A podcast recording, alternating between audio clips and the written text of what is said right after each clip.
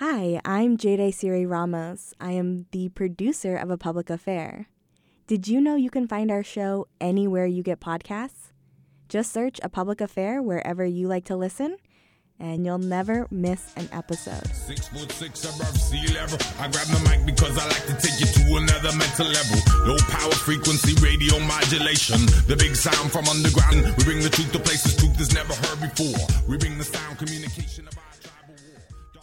Good afternoon, lunch hour listeners. This is Jessa Nicholson Goetz. I am your substitute host for A Public Affair, the lunchtime current event talk show here on WORT eighty-nine point nine F M. I'm joined today by colleague, business partner, and friend, Michael Cohen, not the one that's always in the news, but an excellent attorney nonetheless. Uh, we're here just kind of chatting about two thousand twenty-three Roundup, uh, different legal things that have caught our attention. I think wild stories. There's been a lot of what I would describe as creative legal arguments made in uh, politics and current events as of late. And so I was going to just raise some of the ones that tickled my imagination and thought we'd go through. So happy day after Christmas. This is a listener call-in show. So if anyone has a topic that they'd like to discuss, six oh eight, two five six, two oh oh one, extension nine. You can call us and we can talk about law, politics, current events, or anything else you'd like to chat about. So introduce yourself, Mike. What's going on? Uh, good afternoon. Uh, thank you for inviting me to participate in this. As you know, I'm a lawyer in Eau Claire. Um, we, we do the same things together, so we'll talk about whatever you want to talk about this afternoon. I love it when I'm in charge. So here, these are going to be mine, and I know you and I have had some conversations off the air about this. Let's start with legal arguments that I never thought that we'd see advanced in very high profile cases in this country. So I'll start with President Trump has alleged that it is a violation of double jeopardy for him to stand trial with regard to the allegations surrounding the insurrection. His argument primarily is he was impeached and acquitted in the Senate for similar or identical behavior, so that should be done. Mike, is that your experience with double jeopardy? Um, no, that's that's not my experience of double jeopardy. It's also not my interpretation of what the constitutional provision about double jeopardy says. Why do you say um, that? That just seems shocking. I, you know, it's interesting. Uh, again, um, politics aside, it is, as you've alleged, as you've alluded to, interesting some of the things that are in our news today, what people say, um, and they say them with this idea that what they say is going to be believed simply because um, by whom they are spoken. Um, I think that is some of what we're hearing and seeing with uh, some of the arguments that are being put forth Um, by a number of defendants surrounding, for example, the Jan- January sixth issue um, in twenty twenty, not just um, former President Trump, but Rudy, Rudy Giuliani and some others. Um, and I, I, I personally don't listen to a lot of it anymore, um, simply because I can't figure out how I could explain to somebody who doesn't know what they're, what we're talking about, or they don't have the same experiences on a daily basis that we do, how I would go about explaining things to them, because sometimes, as you know, the answer simply is, well, what you are saying is not what the law is. Correct. And sometimes it's difficult for people to grasp that idea when they don't understand that, that bigger picture of, well, what is the law? Where does it come from? How was it originated? And that becomes a much bigger discussion.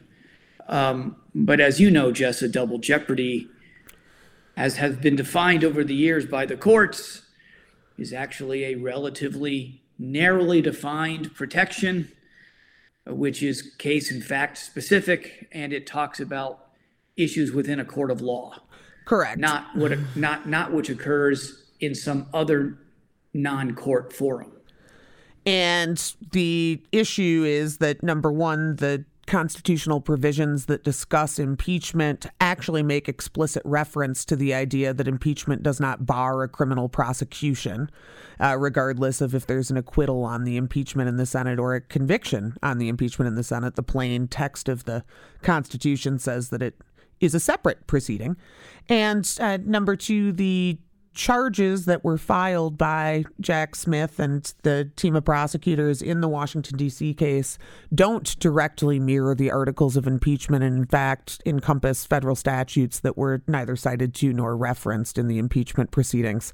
So there, there's really not a lot for them to stand on on that. But we are also exploring the idea, in terms of wild legal filings, that presidents have absolute immunity to their behavior while in office, whether it be uh, criminal or civil or anything at all, and that that immunity can be raised at any time, even after they've left office, because that's one that uh, the Department of Justice recently asked the Supreme Court to expedite hearing on, which I would just say, if I thought that I was being unjustly and illegally prosecuted because I had absolute immunity, I would be in quite a hurry to have the highest court in the country announce that so that I could get back to my day and not worry about, you know, the inconvenient things like massive legal fees to prepare for a months long trial that could result in my incarceration. I'd rather we just clear that up. But uh, Mister Trump has said, no, don't rush on hearing that. I- I'd prefer you don't. And so I guess we're not getting that rush. Thoughts? Well, uh, you know, as you know, Jessa, as we've talked about, we as citizens have, and as lawyers and as criminal defense lawyers, we have so many thoughts that sometimes it's overload the number of thoughts that we have because of these topics. Um, as I briefly stated, and as you very eloquently in detail pointed out, as it relates to Mister Trump's first argument, right? The law says that he can't raise the arguments, and there's a whole bunch of reasons why, and he seems to ignore those, as does his lawyer, when they file these things, which again leads to this idea of how are they even being filed, right? I mean, you wonder, who are the lawyers that are filing these pleadings when when they when they're clearly filing pleadings which have no legal basis? Well, there do seem to be a series of bar cards on fire left in the wake of Trump representation. If we take a look at those who have represented him in the past and what their status as uh, gainfully employed lawyers with good standing. the, and you would wonder why some other lawyers don't see that as warning signs and they continue to pursue these things. Um, As you know, these other issues that you mention, again, it's sometimes you just, I am left dumbfounded, not only by the arguments that themselves that are made, but I'm more, I spend more time thinking about how are the lawyers that are raising these arguments justifying the arguments. Um, from a political perspective, again, not to be the conspiracy theorist, Uh, I become concerned when, as you point out, the prosecution asks for an answer to move this case along. The Trump side says, slow it down, and miraculously it gets slowed down. Um, where I I would hazard a suspicion that if it wasn't Trump asking for it to be slowed down, but rather for it to be expedited, it probably would have been expedited.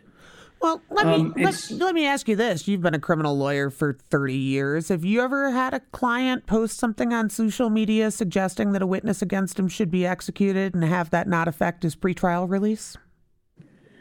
Uh, no, but I've never had, I can say that in almost thirty-four years, I've never had anybody make a statement like that at all about having someone executed. And um, in fact, as you know, right, if you, because you've handled threat cases like I have, you know, our clients don't even actually sometimes make threats, right? Yet they're prosecuted for threats, right? Um, Mister Trump goes out and says things which I think the ordinary reasonable person would see as a threat, and yet there are no ramifications for that. it's kind of a fascinating, and look, we're on WORT eighty-nine point nine F M, a Madison public radio uh, lunch hour discussion of public affairs. So I, I let my politics show here. Not everyone has to, but I, I will tell you this as a criminal defense attorney who is tasked with monitoring if my clients are following the conditions of their bail and responding to accusations that they aren't. It, it, it has been a struggling year for me to hear people pontificate that we have a two-tier justice system when I watch, from my perspective, somebody violate the conditions of his pretrial release on a near hourly basis on social media, and there's been no repercussion.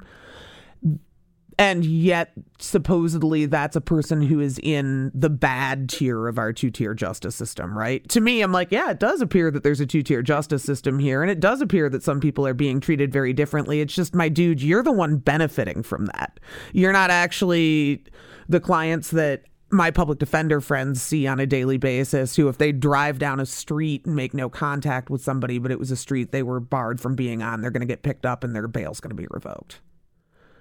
Well, for me, I think if I'm, you know, I, I think back to law school and, you know, your criminal procedure, criminal justice classes, where when you come into your first year of law school, they give you all these cases and they say, go read these things. And you realize that you're reading cases from the seventeen and eighteen hundreds and early nineteen hundreds. And the purpose of that is to show you the historical progression of case law and how the law develops over time. But what you realize is that there has always been a two-tiered criminal justice system in this country, and in many occasions, or in many, on many occasions, that two-tiered system is derived from who has more money than someone else. It comes from who is politically or business-wise connected to something that they want. Um, and I think what's unfortunate is that um, we in society are sometimes unwilling to acknowledge this, or unwilling to discuss it, or pretend that it doesn't exist. But the fact of the matter is, is that, and you can use, for example, the, um, when I was in law school, I took Indian law. And so you studied the, we studied the progression of, you know, the history of the treatment of the Native Americans and how that was all, it's all politically de- de- determined.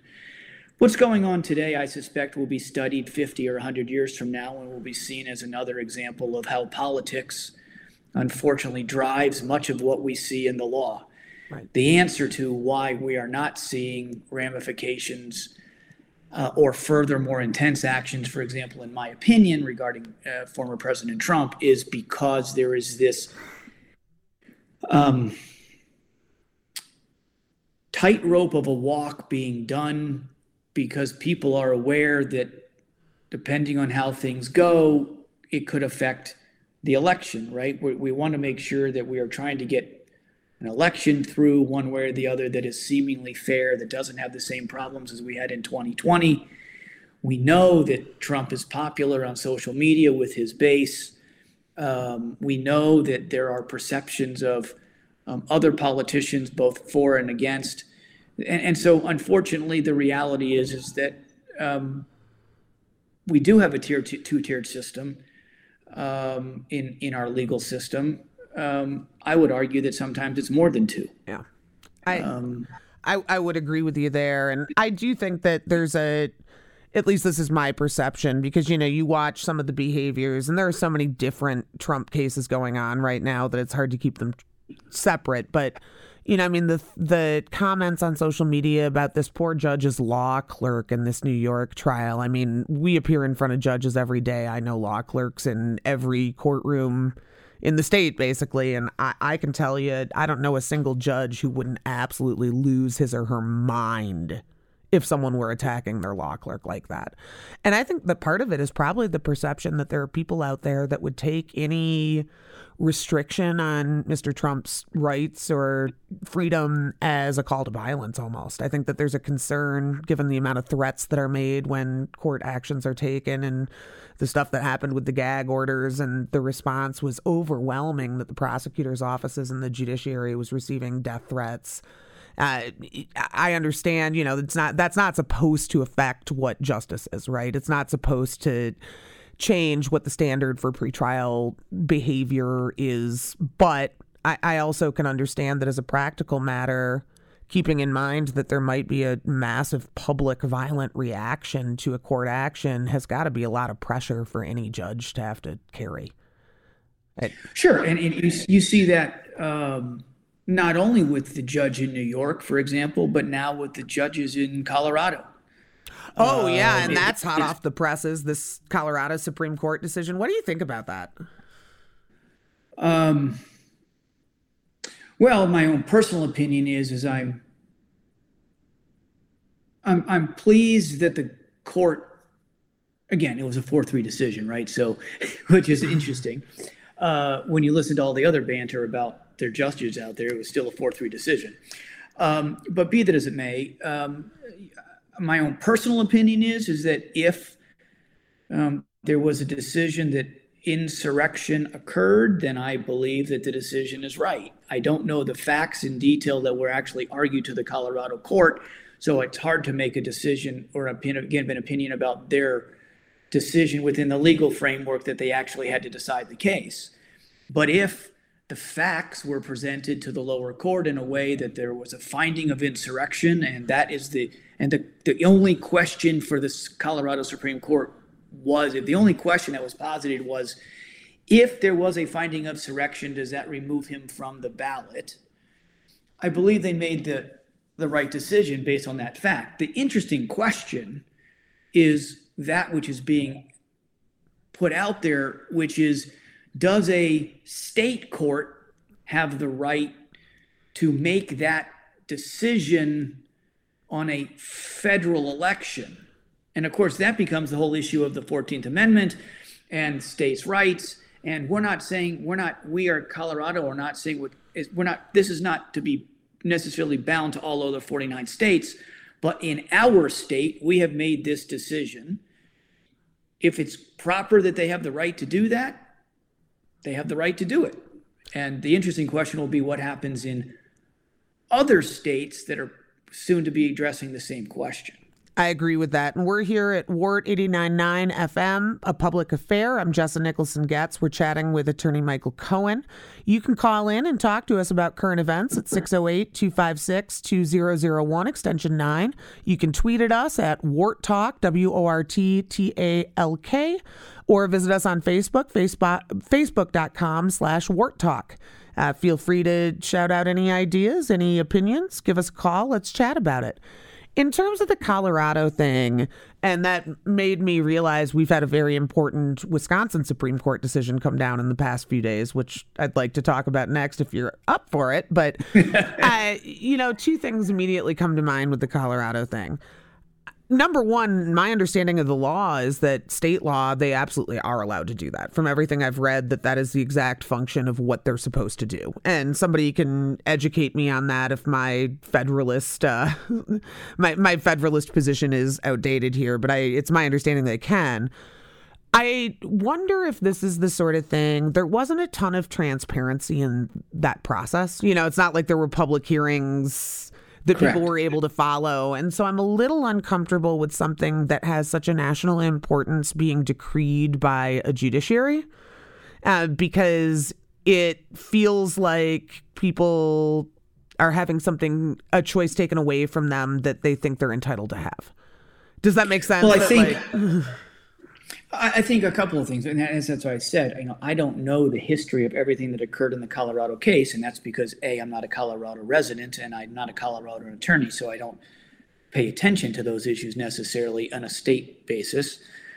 I believe that it is a state issue. I believe that the state of Colorado has the right to make it the laws for its state. I agree with, let me say it this way.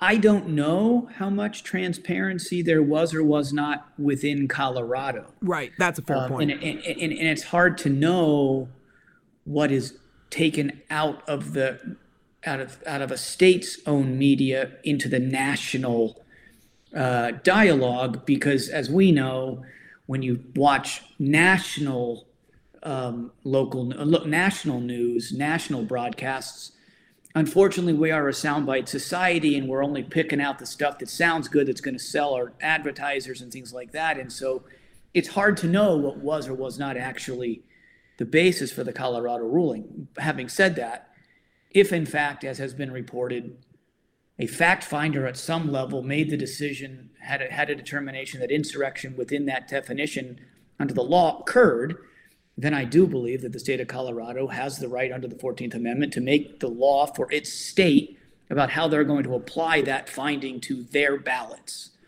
Um, And it, again, it would have been good for somebody who, I don't know, is a lawyer for a living and is given the platform of guest hosting a radio show, could have perhaps looked up, can people just write the guy's name in on the ballot in Colorado if they don't print it officially? That is an unanswered question for me. I probably could have taken the five minutes to find that out before we got on air today. But as a practical, I think the answer is yes. Yeah. So as a practical matter, I mean, you can't stop someone from voting for whomever they desire to vote for, assuming they can legally vote, right? So no, the only the only my understanding of the ruling is that essentially the Colorado Supreme Court has said that former President Trump, has, whose name cannot appear printed on the official Colorado ballot for the Republican primary, right? That essentially is that's that's what it's limited to, as I understand it. I don't believe it, the ruling goes beyond the primary. I may no, I may that's that's that. that's my understanding as well. And to me, I think that, you know, like, look, my nearly three-year-old daughter, when she drops something and spills it, she goes, oh, a consequence, um, because she's learning about cause and effect. OK, and so from like sort of a mothering perspective, I look at that decision and think, oh, a consequence. I'm happy to see that. Uh, now, you know, is it does it actually do anything? I'm not sure that it does, because I think people have the right to vote for whoever they want. And I think there's plenty of money to spend educating voters on the ability to write a name in on the ballot if that's something people end up having to do. And my suspicion is, is that if you did the investigation, you would probably find, and again, I haven't, so I don't know, but I'm surmising that there is probably already a pretty significant in-state of Colorado push to illuminate that information to the general public. So for those that wish to vote for former President Trump, they're going to be able to do so if they just do it the right way. So it's not going to surprise me uh, in any way to find out that Trump media and his his you know money is pushing that message out through whatever source they can um, to get that word out that about the concept of a write-in. Um, and you know what? They have the right to do that. Yep. First Amendment gives them the freedom of speech. They have the right to educate the public, uh, or their, or their voters or their base as they wish, as long as they do it in a organized, peaceful manner. I don't have a problem with that idea.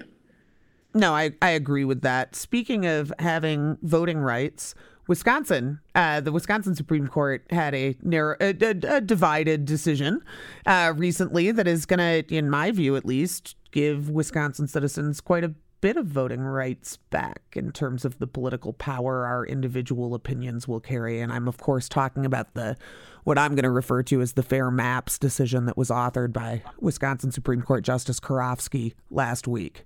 So interesting. It's an, again, going back to the, you know, using that as a reference just quickly back, you know, it's mm-hmm. another four three decision. Right. Right. Which um, I think we have to be honest, intellectually so, and say, did the last election, which changed the majority vote in the Supreme Court, have a have a play in this? Answer, obviously, yes. Yes.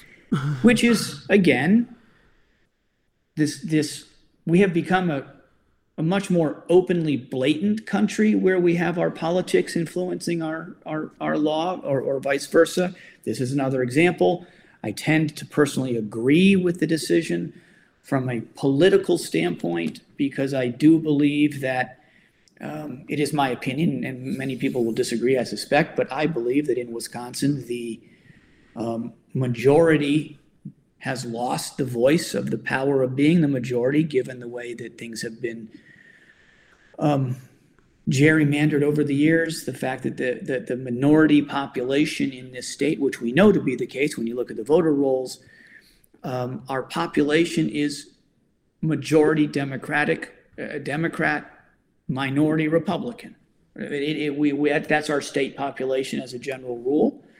And so I, I am of the opinion that that, poli that that politics should mirror the voice of the majority of the people, and the minority should have significant influence. But at the end of the day, the majority should still win. I mean, that's, you know, that's the way we handle life and all sorts of things, right? So I don't see a difference.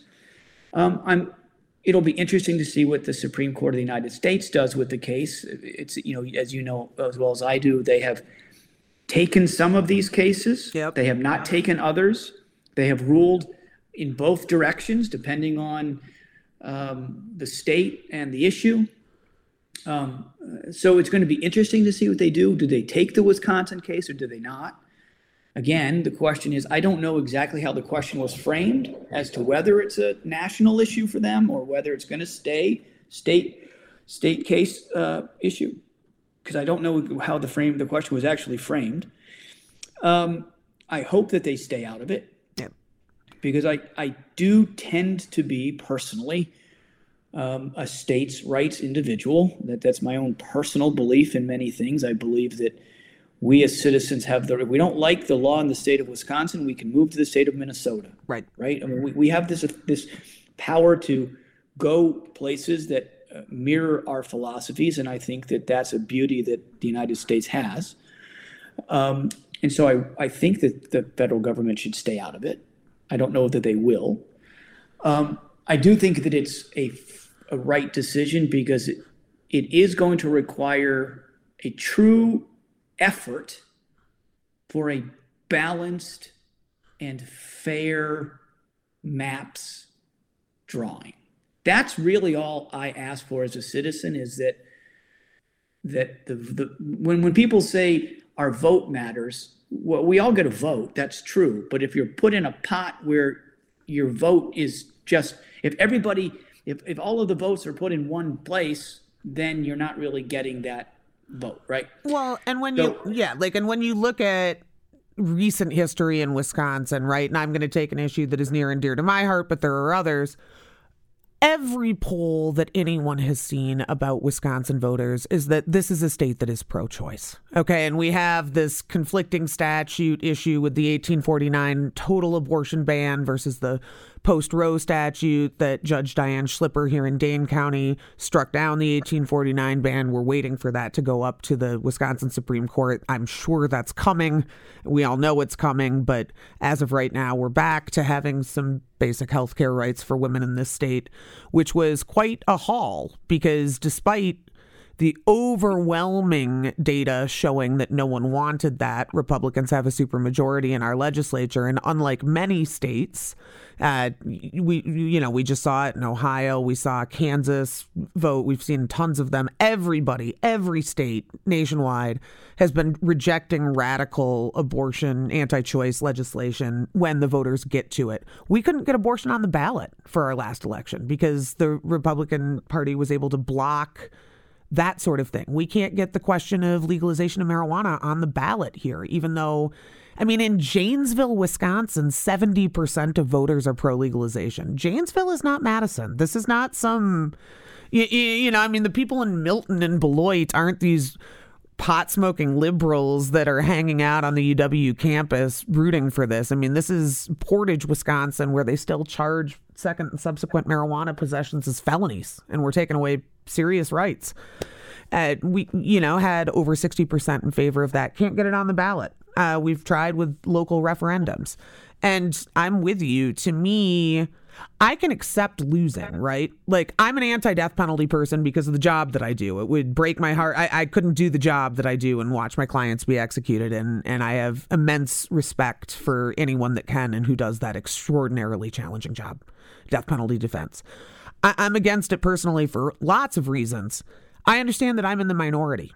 I wish I lived in a country that didn't have a death penalty. I'm glad I live in a state that doesn't have a death penalty. But if the votes changed, my job would have to change too. And I'd have to do that work if Wisconsin made it legal. And that to me is what democracy looks like, is it's not that I have a problem with losing. I, I, although I do, uh, you know, I have a problem with not being counted And the way that the maps have been here in Wisconsin, I mean, it's a democracy desert, and I've seen it called that on every major news media outlet nationwide. Well, maybe, oh, sure. Wisconsin, yeah, we, we but, have a, which is really sad. Yes.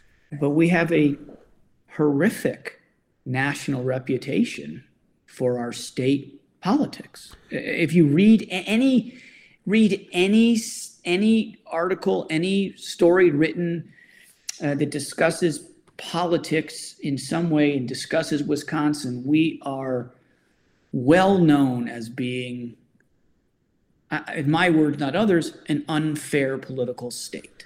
Well, and it's, um, it's kind of fascinating to me because, of course, as you mentioned, the and I'm not going to say her last name because I'll butcher it. I'll use her campaign slogan and talk about Judge Janet, who was our most recent elected Wisconsin Supreme Court justice.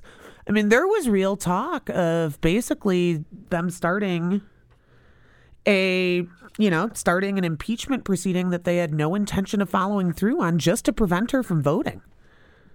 And right. Somehow someone managed to publicly shame our legislature into not doing that. I still don't know what happened that shame reached those. And it looks like we've got a couple of callers right now. I've got Sarah on line one who's got a question about uh, the justice system and sentencing. Hello. I, so far, I agree with the the things you have brought up. But I've been listening to since the beginning of the program. And well, thank, thank you. you. But one of my main concerns, and has it's a continuing one, is the sentencing of juvenile offenders to life in prison without, uh, maybe this is the question, without uh, any hope of parole or probation or getting out at all. Am I correct in saying that? I'm going to defer to Mike on that because I know he's got an active Thank case you. that speaks to that.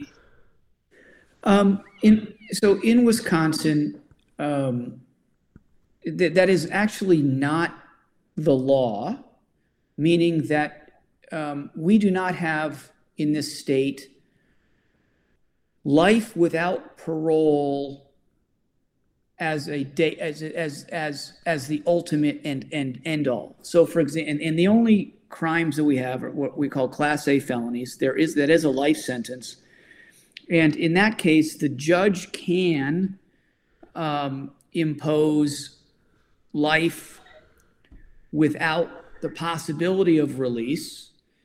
Um, however, th- to do so in a juvenile case for someone under the uh, age of uh, eighteen would be unconstitutional, as the law is currently situated from United States Supreme Court law.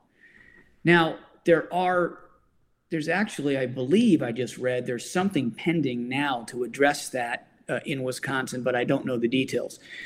But as a general rule in Wisconsin, if a juvenile under the age of eighteen is convicted of first degree intentional homicide, a court has to impose the opportunity for release at some time, but not sooner than twenty years after incarceration. But is so if someone is an eighteen year, seventeen year old and they're convicted of first degree intentional homicide and the judge imposes life in prison, as long as the judge says you are eligible for release in seventy years, that sentence is legal in Wisconsin. Although the defect, the effective result may be that the person will re- remain in prison for life. But as long as the sentence is given with the opportunity, the theoretical opportunity of release, it meets the constitutional standards set forth by the United States Supreme Court. And I would add that in Wisconsin, at least, we have what's called a reverse waiver and waiver proceedings. So juveniles that are accused of committing first-degree intentional homicide end up in adult court far more often than I think people understand they do. They're automatically sort of waived into adult court, and then we as the defense attorneys have the opportunity to try and put it back into juvenile court where, of course, the penalties would not be as long. Uh, however, my experience is a lot of the times we end up staying in adult court even if there are significant concerns about child development, mental health, et cetera, et cetera. Uh, I do want to, our my, my producer, Jade, helpfully has let me know that Newsweek did report that the Colorado ruling uh, does bar the Colorado Secretary of State from counting any write-in votes for Trump. So that actually does appear to have a much different effect. And, and that's good information to know. And I should have looked that up before I introduced the topic. But, you know, why be prepared? But, Sarah, I can tell you, you know, I work with young people, people under the age of twenty-two that are technically adults all the time. And, and incarcerating very young people for sixty, seventy, eighty years, it doesn't make a lot of fiscal sense. It doesn't make a lot of common sense. And it certainly doesn't make a lot of sense in terms of what I view as equitable or just. But those are just my opinions as the softie who sits with these kids that cry. My opinion, but I'm also concerned about adults being put in prison for yes. life with no possibility. No, I, I, this is a practice that, in addition to being barbaric, doesn't fix right. things. No, uh, it, it keeps me awake at night thinking about it. And I live in New York State, and we do not have the death penalty either. And I've, I've been uh, against it all my life. So thank you very much. Absolutely. Bye. All right. We've got Mike who wants to talk about COVID. People are calling in by dialing six oh eight, two five six, two zero zero one, extension nine. You can hit us up on Twitter at WORT Talk, W O R T Talk. I'm Jessa Nicholson Goetz. This is, he's joining me as Mike Cohen, and we're just doing Legal Roundup twenty twenty-three, talking about current events. Mike, I understand you want to talk about COVID. What's going on? Yeah. Say, um, So it's it's been made abundantly clear that if you want to be protected from COVID, you need to get the new uh, the new J one N one uh, vaccine for the current variant. Yet, even though it's been available since September, only eighteen percent of the adult population in the United States has gotten a COVID vaccine. And it's, it's, I don't know how anything could be more easily to get. I mean, every time you go to a drugstore or a doctor's office, they're trying to get you to take it. So basically, eighty-two percent of the population now, I guess you, we can call them anti-vax, as they have not gotten this uh, new vaccine to protect themselves. Yet, multiple times on WORT in the past couple of weeks, I've heard your guests laughing at anti-vaxxers who are now, like I said, eighty-two percent. In fact, children six months of age and older were supposed to get this vaccine, and only seven percent of their parents have allowed their children wow. to get this. So that means ninety-three percent. Um, so they're the majority. I would like to see WORT, after four years of misinformation, start expressing the views uh, the majority here.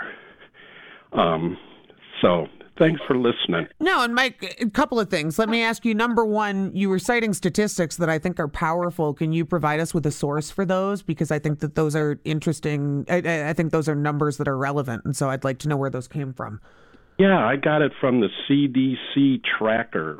Uh, the Pre- C D C pretty good source, tracker. Mike. Pretty good source, C D C. And uh, and they're not updating the latest one. The latest uh, information they have is from the last year's bivalent vaccine, which was available for nine months, and only seventeen percent of U S adults took it.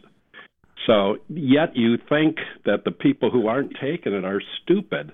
But when there's such a vast majority, again, I heard your, two of your hosts last week laughing at anti-vaxxers. And I was just like, God, you guys don't get it. I mean, you, like, no, and I and I certainly really can't. Can't speak for now. Can't speak for the views of every uh, host here at WORT. I think that there's a wide collection of people's beliefs. Uh, what I can say about this is I I would personally, so I'm not going to take a position for the totality of WORT because I don't even work here. I'm just here filling in, so I don't think they're going to let me take one. Uh, but I, I wouldn't even if I could. I will say this, though. I do agree with you that using the broad term anti-vaxxer to describe people's hesitancy to get some of these boosters does feel like it's casting a very wide net, because I personally, and this is anecdotal, I've spoken to a number of people who I think are educated, pro-science, thoughtful people who have been persuaded that these booster shots don't offer the protection that they thought the original vaccine would. Again, I'm not commenting on where their sources are coming from or or this, but I, I know there are a number of people, and it sounds like your stats support that view, that are going, yeah, we just aren't buying that we need this. And many of those people in my own life Uh, have vaccinations for virtually everything else and obtained both the first round of COVID vaccines and at least one set of boosters. So I would draw that distinction insofar as my anecdotal experience is there are people that are refusing this vaccine that haven't refused past ones. And I don't know if I think that those are people that fairly fall into a category of anti-vax when they're making an individualized healthcare decision about one versus making a statement about everything. I don't know. Mike, that's not the caller, but is our, our guest host with me. Do you have thoughts about that? Um, I think, you know, I, I I tend to be, I don't make rash conclusions. I mean, if somebody says to me, I don't get vaccines at all, for whatever their own personal reasons are, religious or otherwise, I guess you could put them in an anti, quote unquote, anti-vaxxer box. But I, if you choose not to get a, a particular vaccine for some reason, or you've gotten one and not the other, um, I, I don't know that I'm willing to call somebody an anti-vaxxer. I, I agree with you that there are reasons why some people, I mean, I know people like you, Jessa, that they got the first two or three or even four COVID uh, vaccines and um, didn't get the most recent one.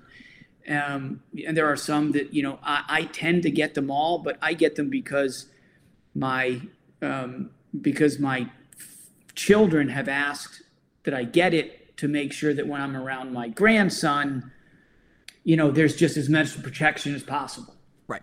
And so I do it because I've been requested to do so. I don't know if I would necessarily get the vaccine um, all the time, but the flip side is, you know, I'm getting older. I get the flu vaccine now.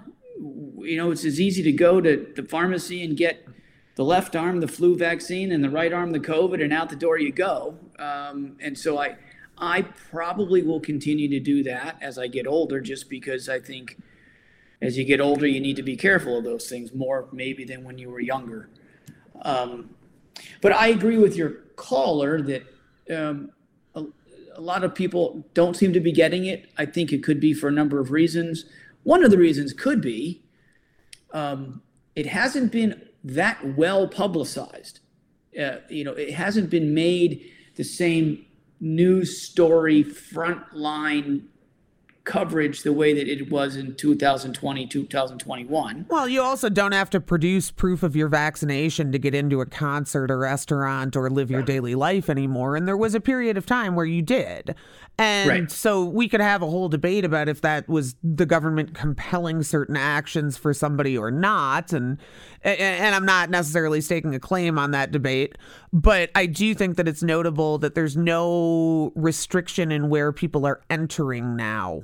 And so it's left much more up to the, that sort of individual. I think there were some people that felt pressured to get the first round of vaccines, whether they they were comfortable with it or not. And again, I mean, I did. So like I was. Um, and, and, but I'm speaking with a, a certain degree of respect and deference here, because I try to be politically consistent. And to me, I think people's healthcare is their private business. That I, I, that's, I mean, I hold that position on choice, and I hold it on everything else. Is I think that what you decide to do with your doctor for your health is primarily something that I should stay out of. And so I certainly am not interested in participating in shaming people that make different decisions for their health than I do. I mean, I also drink alcohol, and there are plenty of people that would tell you I shouldn't do that. And so I think, you know, I'm not going to police it, but I do think that I agree with you, Mike, that I haven't seen the promotion on why this most recent booster makes as much, you know, like the first year I remember the commercials about why the booster was so important. I don't personally see them now. I have a two and a half year old and a one and a half year old. So the amount of commercials I'm, uh, you know, taking in these days is limited because we watch a lot of Coco Melon on YouTube. So I, I might not be the best observer. I, I would note that we are, so I don't know, folks, are you getting the most recent COVID vaccine? WORT eighty-nine point nine F M, six oh eight, two five six, two oh oh one to call in and, and talk to us about it. Uh, th- thank you, COVID Mike, is I guess what I'll call you, for calling in. I, I, I appreciate that. Um, Mike Cohen, on my list of legal roundup things, I did want to talk about, uh, and again, not so much if you think that the answer was right or wrong, but Rudy Giuliani, our friend that we mentioned at the top of the hour, recently got a pretty adverse verdict uh, to the tune of, what, one hundred forty-six million dollars, one hundred forty-eight million dollars, one hundred something yeah, million. Right, yeah. And I know you and I had a conversation just between the two of us that were like, so let's start with, does this guy have that kind of money? And I think we both came to the conclusion, well, clearly he doesn't. So, well, sure. Well, you know, we know the answer to that question now because he just filed bankruptcy last week. Correct. And that was the most predictable move on earth, right? I mean, sure. No one, I can't think anyone with any legal training whatsoever was surprised to see a bankruptcy filing, filing from him. And so I think what I'm interested in is, given that that verdict is very clearly symbolic, right? These poor women are never going to receive that amount of money. And we know lawyers would take a bunch of it anyway. And we know that there's going to be an appeal process and et cetera, et cetera. Is there value in the symbolism of a verdict like that? If so, what do we, you know, if so, what is that? And if not, why are we doing this? I guess those are my questions for you. Well, um, first, let me say that, again, I don't I don't generally talk about law cases of, of which I don't know all the details sure. and the facts. And so I have to preface my comments by saying I only know about the Rudy Giuliani situation to the extent that it's been put out in the general national media. Um, I didn't ever go and read the filings or look at the information in detail to know exactly the specific allegations. But to the extent that um, there were some findings by a jury and awards made by a jury, then one honestly has to suppose that whatever the allegations were, were proven to the requisite burden in that particular state under the law, right? Okay. So we have the, we have the verdict. The question is, as you pointed out, anybody in this business saw the bankruptcy filing coming. Um, and so the question really is, well, you have to assume that the plaintiff's lawyers told their clients, you're not going to get any money, right? I think that everybody knew that from the beginning. This was never about some payout because right. Giuliani, I mean, we all know he didn't have any money for his own legal bills. He was having Trump pay his bills. He doesn't have any money anyway. Um, and so we knew that it was, this was all, a, a, in a sense, a show. And so the question became, as you po- pointed out, what is the reason for that? Is there a reason for that? At least in today's society, my answer is it depends on the case. It depends on the issue.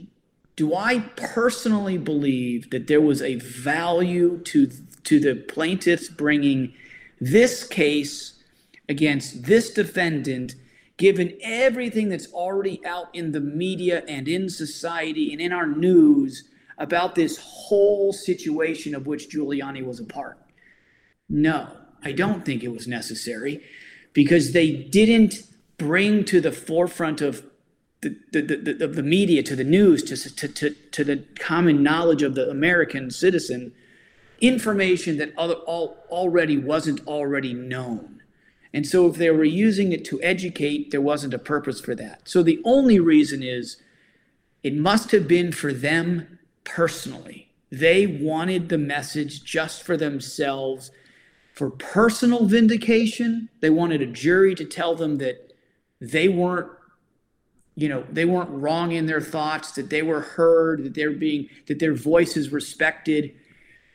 If that was the purpose for which they brought it, then I support them for that, because because I think, just like we talked about freedom of choice for healthcare or other things, I think we as citizens have the right to make decisions for what's important for ourselves about certain things, and it's it's just common human respect. Mm-hmm.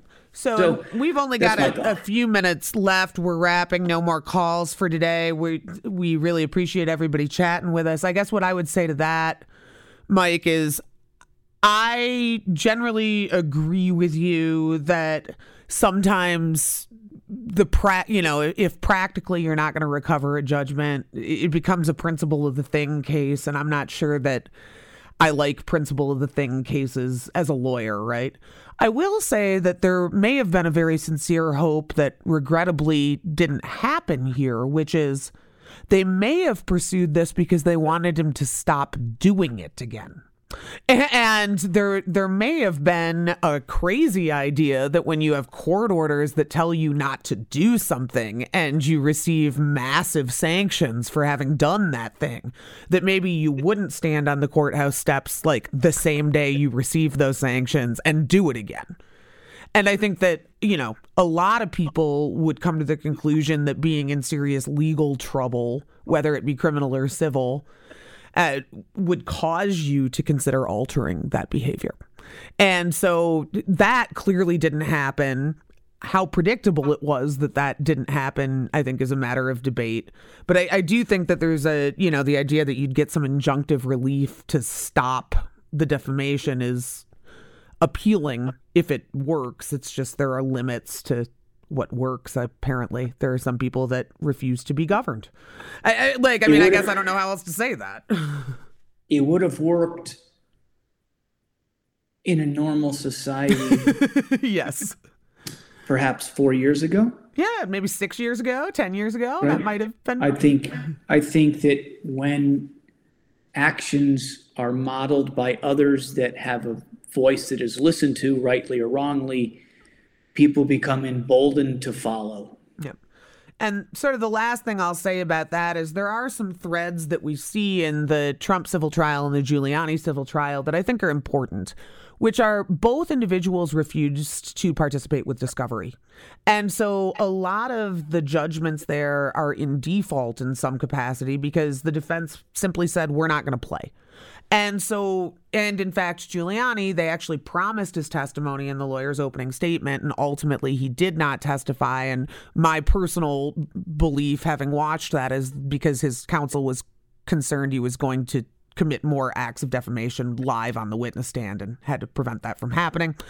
But I think that it's notable that what you have is a public discussion. So you've got defendants that are making statements in public that they are unwilling to make under oath, and they're unwilling to even comport with the process to get to the point where they're making substantive under oath statements.